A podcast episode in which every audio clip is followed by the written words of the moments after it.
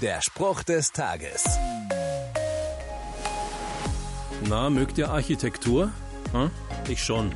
Ich staune gern, was damals wie heute alles Großartiges geschaffen wurde. Der Tempel des Herodes in Jerusalem zum Beispiel. 144.000 Quadratmeter, Platz für mehr als 10.000 Menschen, eine der größten Sakralanlagen des Römischen Reiches. Flavius Josephus schreibt, an den Toren und Außenwänden sei er vergoldet gewesen, so dass er den Betrachter wie Sonnenstrahlen blendete. Jesus Christus aber ließ dieser Anblick kalt. Die Bibel zitiert ihn, das alles beeindruckt euch, nicht wahr? Ich versichere euch, kein Stein wird hier auf dem anderen bleiben, es wird alles zerstört werden. Im jüdischen Krieg 70 nach Christus wurde der herodianische Tempel zerstört. Nichts aus Menschenhand hält ewig. Von wem oder was lasst ihr euch beeindrucken? Der Spruch des Tages steht in der Bibel.